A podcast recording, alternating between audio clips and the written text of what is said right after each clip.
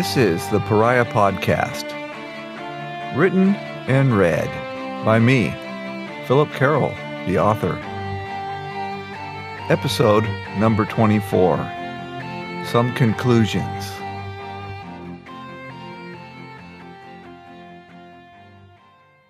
On Midsummer's morning, after a quick breakfast, Keo returned to the top of the draw and peered down it into the trees at the far end. What do you think, Leenie? Should we go down and take a look? Yes. Keo laughed. Finally committing yourself now, are you? The draw was steepest at the top, and Keo walked sideways, down for the first few yards, to keep from slipping. Leenie didn't seem to have any problem with footing. The more they progressed, the ground leveled off in its slope, and Keo stepped out a little faster until he neared the edge of the trees. Distance had played with his perception, and the trees were farther away and taller than he originally had thought. Almost anything could be hiding in those trees. Are you ready? Keo whispered. No answer. Come along then. They followed a narrow game trail, weaving between the trees. Keo chose his steps carefully, placing each, making as little noise as possible. Leenie was silent, though he knew exactly where she was. He listened for voices, the sounds of people trying to be as silent as he was, and for projected emotions. The grove of trees seemed as empty as he had hoped. Though he felt no emotional signals, as he would from his fellow trainees, something told him he was not alone in the grove. Searching the shadows of the dense woods, Keo shifted from side to side. As he moved, he saw a discord of color flash between trees. All the trees before him had dark grayish brown trunks. Some were greener, but none were black. Something in a small clearing ahead was black, and it had just moved. A crow would be black, Keo told himself. Some cows were black, but Keo had never seen a cow around the training camp, and what he had seen was too big to be a crow. The small bit of black disappeared as something white passed in front of it. Keo figured there must be at least two people in the clearing. But what were they doing in the small grove below his cottage? And why was Leenie not concerned? She sat placidly at his feet. Crouching in the undergrowth was only making his knee hurt and not getting him any closer to understanding how his destiny could be in these trees or what these people could have to do with it. On hands and knees he inched closer to hear if they spoke or if anything else about them would give him clues. Rotting bushes? Keo cursed to himself.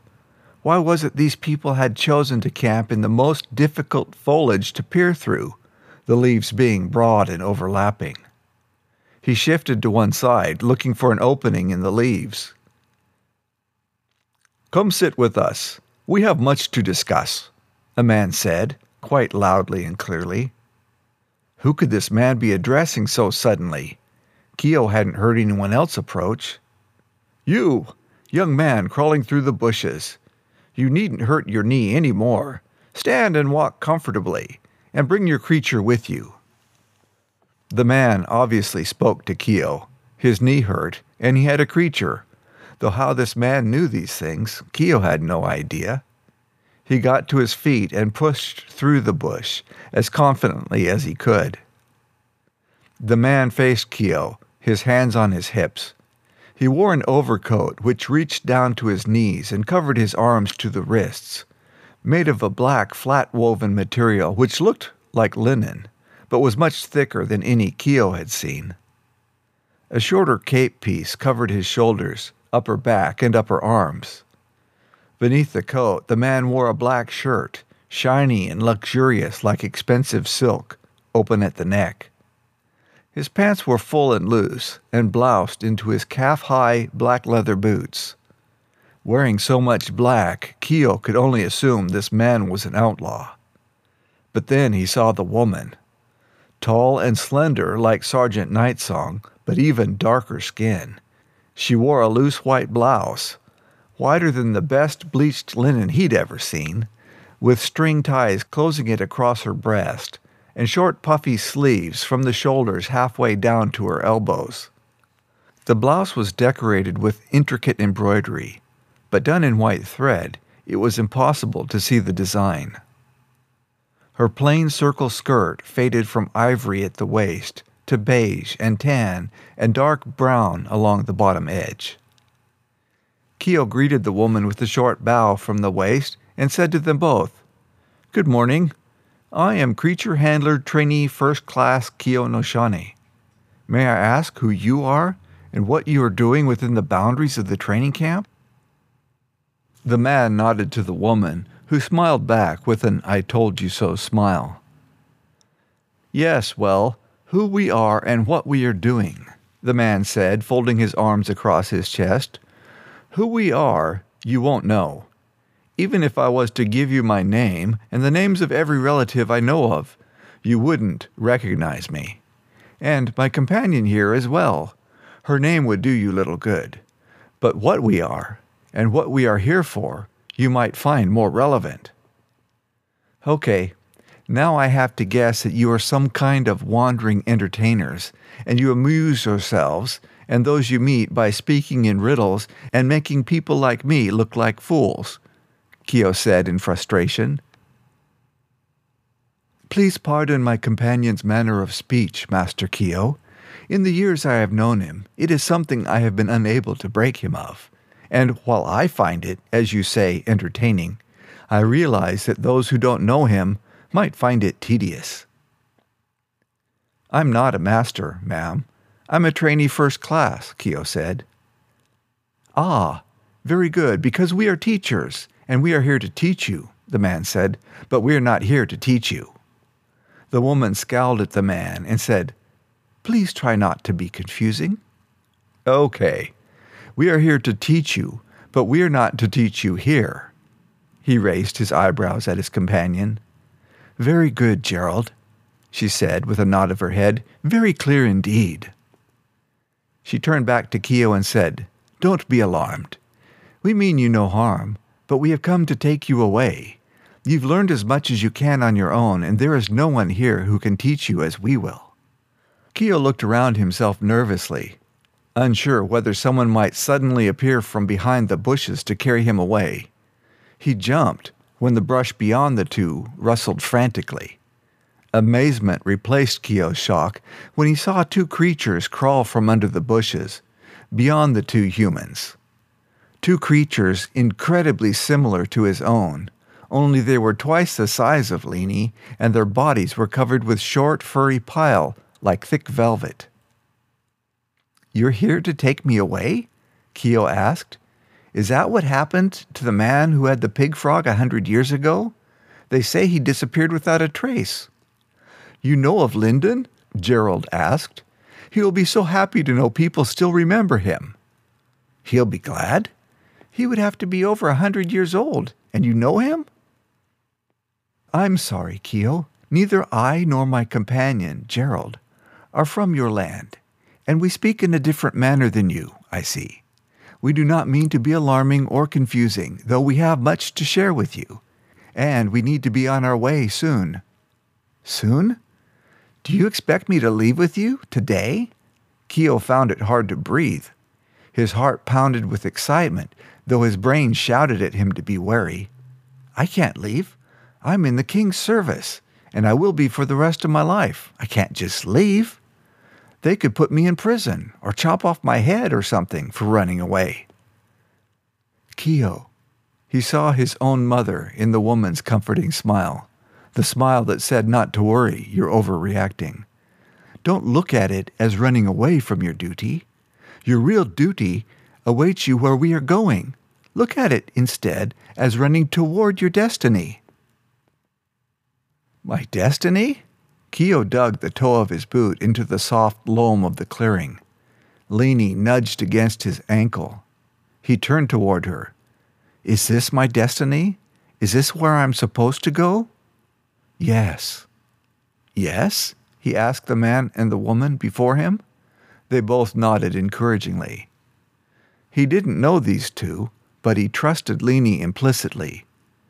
When do we need to go? As soon as possible, Gerald said. In the morning, tomorrow would be just fine, the woman said. Gerald snapped his head up. Kite? Are you sure tomorrow is just fine? There are always complications lurking around days and nights when such safety is just away. The test was last night, dear Gerald. Another day may pass without complication. I know, dear kite, but I wish to leave at night. It is so much easier to travel at leisure when we start in the dark. Very well, then, Master Keo, come to us as soon after dark as you are able. We will wait for you here.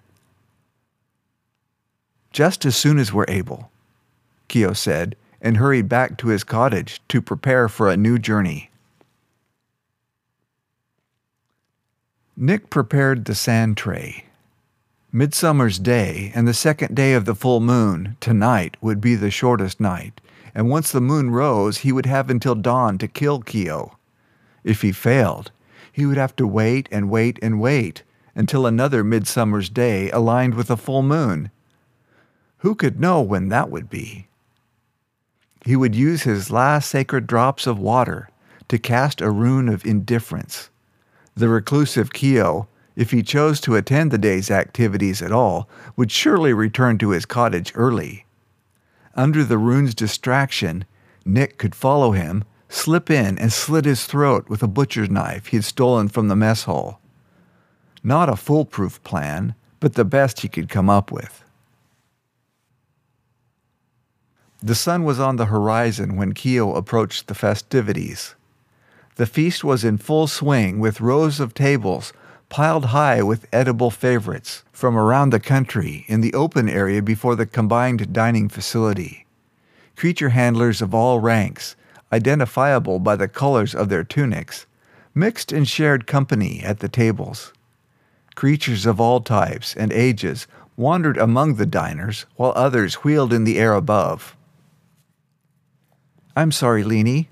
You have to wait over here. Maybe look for mice or voles in the brush. To tell you the truth, I'm not much more welcome among all these party goers than you are. She crept off the road and below some bushes with a sense of understanding and sympathy for her empathic companion. What a mistake, Keo thought, navigating his way through the mass of people. He and Bree should have arranged some place to meet. With so many people milling about, he could spend the whole evening just looking for her. He reached out empathically for a sense of her, but the clarity he had enjoyed at the swamp wasn't there to aid him any longer. The crowd was a well mixed stew of emotions. The overall flavor was relaxation and camaraderie. He felt an awareness at his back, initially assuming it was Leenie, but it was broader and milder than her clear and constant presence, and more distant. It was like the sun shining on your shoulders on a cool spring day, a faint reminder of its powerful burn of the previous summer and premonition of the summer to come. It radiated from the cluster of trees in the hollow below his cottage. Can no one else feel that distant though powerful emanation? Are they too engrossed in their midsummer's revel? Keo wandered between the tables, looking for the light gray tunics of third year trainees like his, and for the orange and black wing color tags of the Tiger Hawk section. Keo was proud of the oily black circular collar tags given to him by the uniformer. His companion was unique to all the other creatures in the camp. It was only right that his collar tags, though they identified him as a creature handler in training like so many others, were as unique as his creature. Keo went through the food line and took juicy slices of roast beef, pork ribs baked dark brown with a sugary glaze, and sliced fried potatoes, along with a good helping of summer vegetables. He searched for a table with some open space. He'd gotten used to his solitude and felt hemmed in if others sat too close. Walking between the rows of tables, passing countless unfamiliar faces, A flash of orange and black caught his eye as a young tiger hawk leapt into the air to join the whirlwind of creatures circling the gathering. Keo worked his way around between tables toward the place where the creature had been and began to see tiger hawk collar pins. However, there was no orange hair to be seen at any of the tables. Naturally, sections weren't expected to remain together for the length of the feast, and all the creature handlers were encouraged to mingle and make new associations. But humans being what they are, the newer handlers were more likely to remain together. Keo ate in silence, occasionally searching the gathering for any sign of Bree. At one point, Keo looked up to see a handful of trainee first class boys looking at him, and one even pointed his way while talking to another. When he saw Keo watching him, he turned immediately to his food and didn't look up again. He didn't see Storgent among them and wondered if they stared because they had heard of the attack the night before. Maybe he was just being paranoid. I've been looking for you everywhere, Bree said from behind him, and then sat next to him. She put her hand on his and shook it companionably. He swallowed the meat he was chewing and said, I spent the better part of an hour looking for you, too. I thought waiting here might be the better plan. I guess I was right. I walked all the way to your cottage, thinking I'd find you on the road, she said, and Keo noticed sweat beaded on her nose. You want some of my drink? You look hot. Keo held out the apple berry punch. She took it, drained it, and said, Thanks. His heart ached. He was going to miss Bree most by leaving, and it was soon, too, only hours away. What's wrong, Keo? You seem pensive or sad. Are you worried about the boys who attacked last night? I think word got around that Storgent tried something, and that you had the opportunity to kill him and didn't. Hmm, Keo grunted. I should have killed him. I really wanted to. Who knows who he'll pick on next? You're not worried he'll come after you again? If he's not here tonight, he may not get another chance. What's that supposed to mean, Keo? Bree asked. You're not quitting after all you've been through, are you? No, Bree, I'm not quitting, he said, pushing his plate away and turned to her. But he closed his eyes. He couldn't think about what he had to do, with her staring at him, worry in her eyes, and what? Rejection in her mind? But? she asked. But I don't know what I'm getting out of being here. I'm left alone, isolated far from camp in a tiny cottage. No one will tell me, or can tell me, anything about my creature, how it's supposed to fight, or what it's supposed to do. I see all of you, all the sections, practicing together, advancing in what their creatures are good at, but me? I sit and talk to my creature, and for the most part, I feel like I'm talking to myself. Where would you go to learn more, if not here? Bree asked, ever the pragmatist. I think they should have sent me to the capital a long time ago to learn in the libraries there. They have much older books than we have in the camp library by thousands of years. Maybe there's something in one of those old books that could tell me what I should do, like that prophecy Sergeant Nightsong had told me about. Come to think of it, that didn't come true either. Bree frowned at him. You never told me of, of a prophecy. When did you hear about that? Oh, yeah, it was when I got back in the Corps. I told the sergeant I was confused about my destiny and that I was a ninth and not a sixth. She remembered something she read. I went into her memories and brought it back. It goes When the third flies high and the sixth the more, the highest will the ninth be born. For great shall thirds and sixths be known, but all will of the ninth be grown and at her height among the stars, and counting them with all of ours, the world rebuilds when grown apart, and binds without the smithy's art. In solitude and obscurity, she primes the roots of humanity. You see, I thought it was saying that I would be a tiger hawk handler because my sister flew one, and then my brother, and then last I would fly the highest. But from my vision in the swamp, I wasn't going to have a tiger hawk because she came to me as a woman and my creature is female. So I was right that I was wrong. Prophecies are hard to understand and usually only become clear after all is said and done, Bree said. You think this really is a prophecy and not just some nonsense poem? What do you think? You're the one who seems to have the second sight and tell what everyone feels. Okay, well, in that case, yes. I can see you believe in prophecies, and that this one might be as real as any. I came from a farm where things grew out of the ground if you watered them, and tilled the ground, and spread manure on them, not because we prayed to the gods over them. Sure, we attended the festivals and paid the offerings expected of us, but if we didn't go right back and weed the orchards and feed the cattle and tend the sheep, we wouldn't have apples or milk or wool. I know some people believe that gods control the weather, and maybe that's why we paid our offerings. But I've seen a hailstorm blow through and knock down half a field of wheat like a giant has swung a scythe across it. Then I've seen a hailstorm tear everything apart on one side of a fence and not touch the other.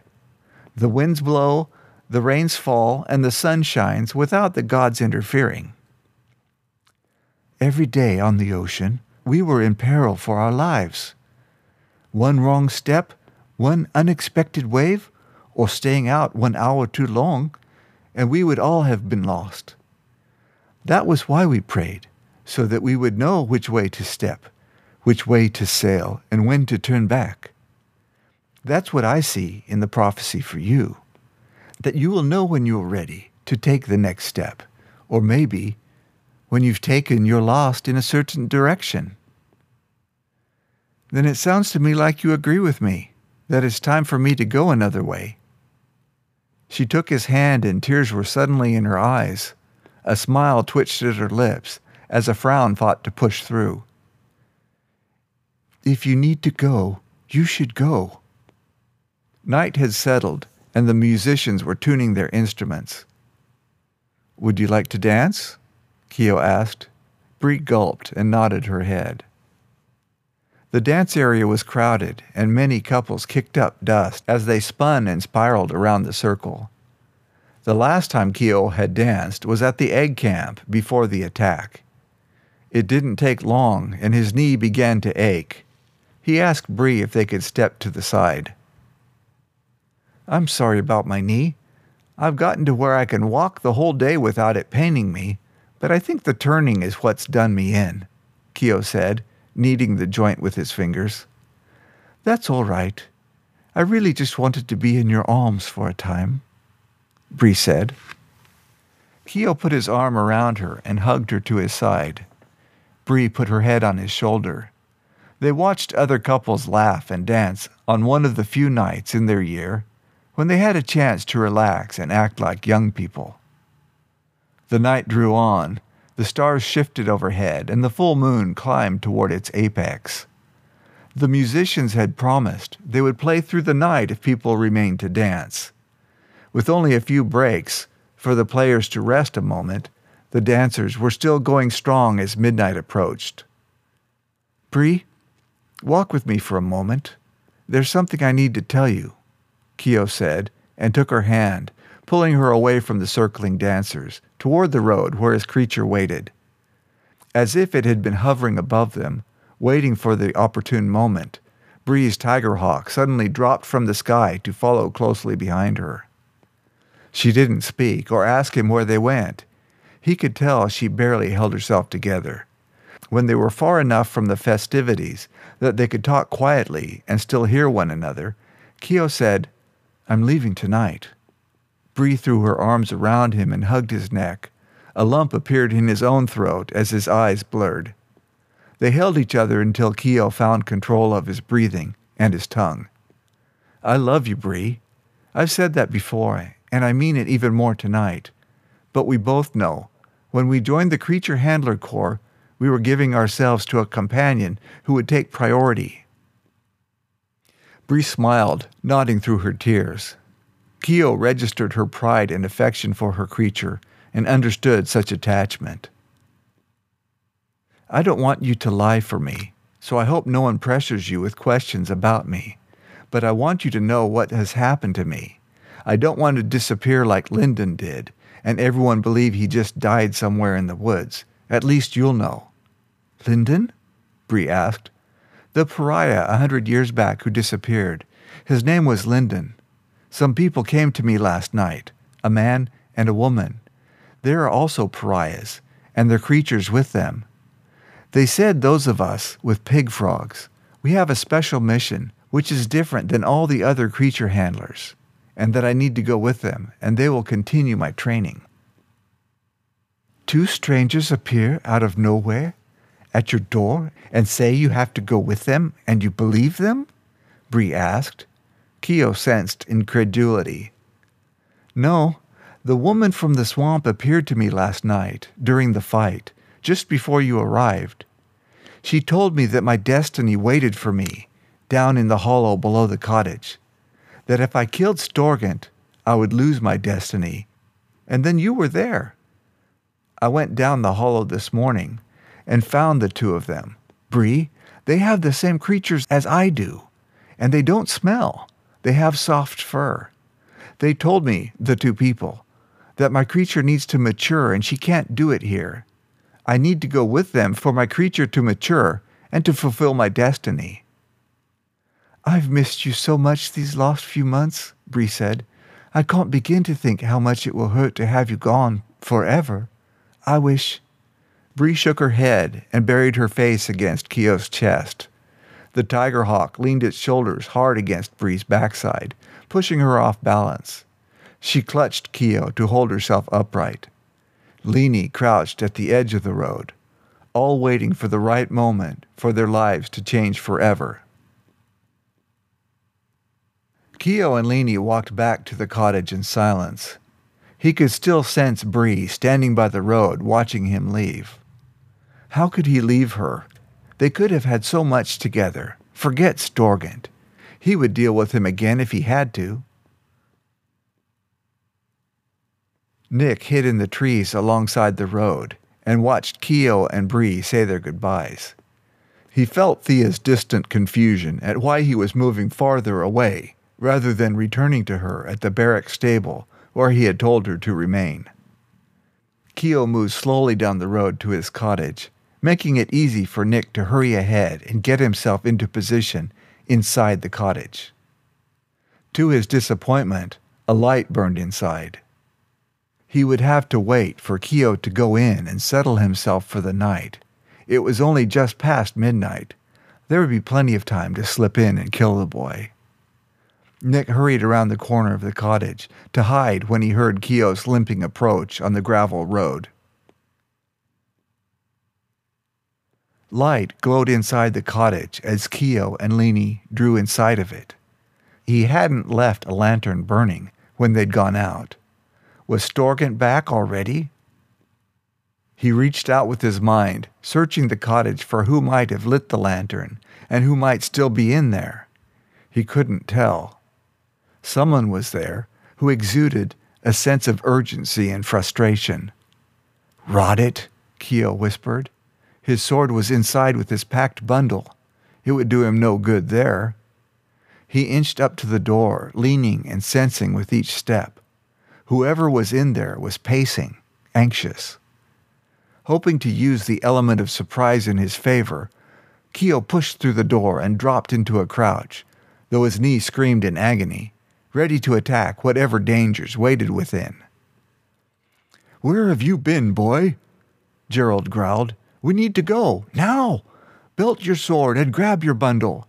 We should have been on the road hours ago. Keo looked at the man sideways, confused at his sudden urgency. He didn't seem in that much of a hurry when they'd met earlier that day. I said now!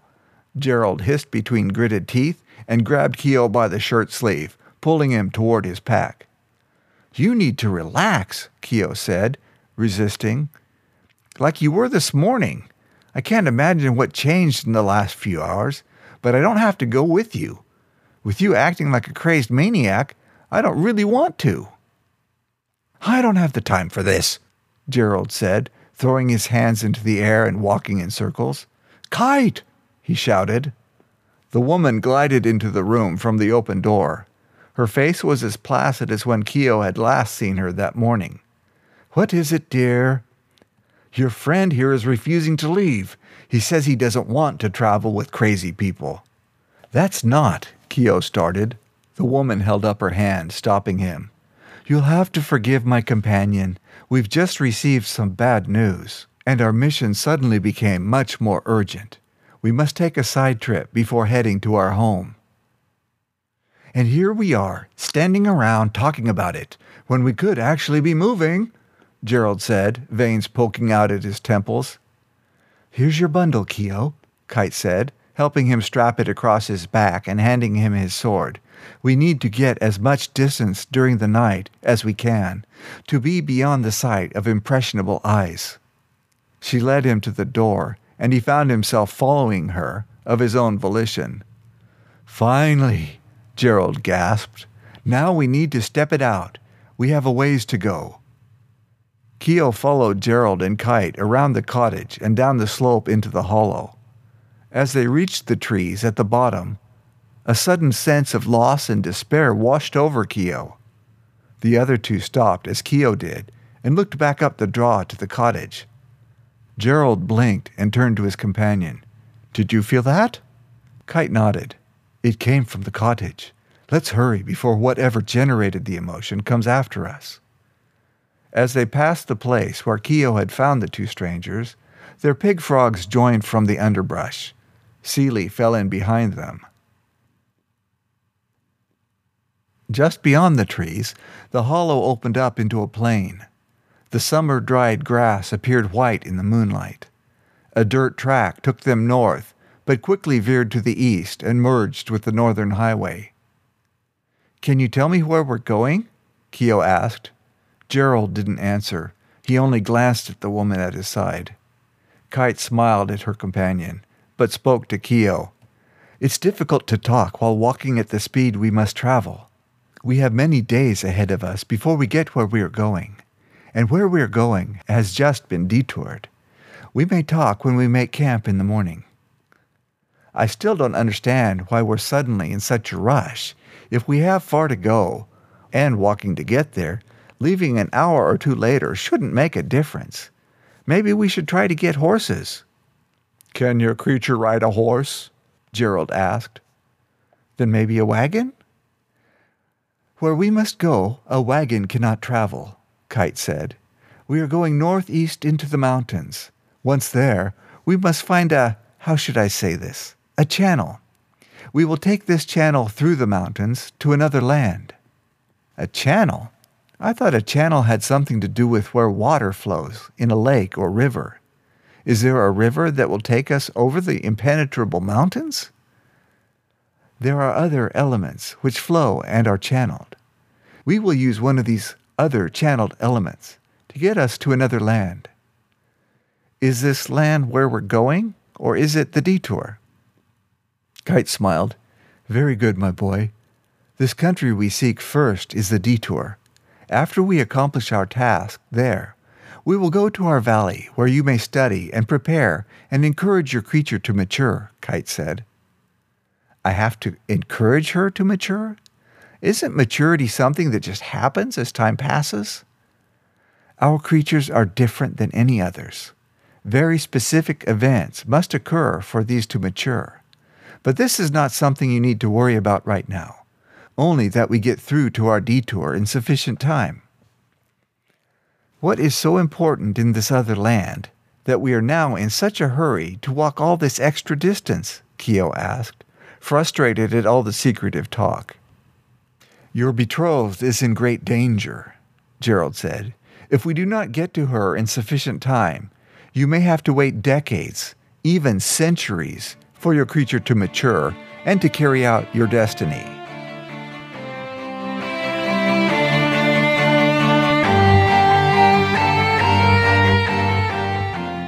The end of part one.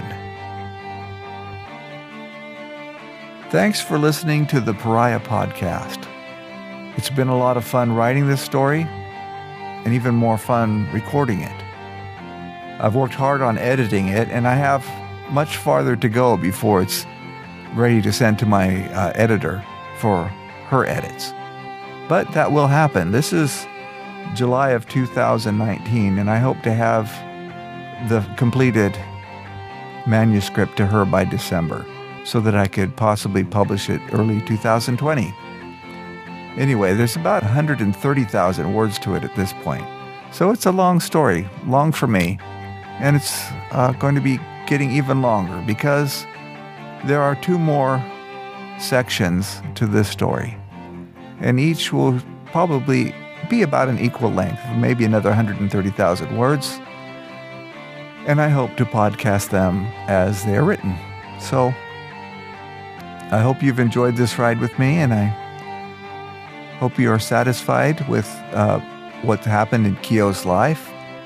There's much more to learn about what he will do and what the various characters he's interacted with, how they will grow in the next few years of their lives, and what will happen to Nick. Anyway, thanks again for listening. If you want to join my mailing list, check it out at norvaljoe.com. That's N O R V A L J O E.com. And it should, you should be directed to sign up for the mailing list. Otherwise, you can contact me at norvaljoe at gmail.com. Thanks for your support, and we'll see you again next time.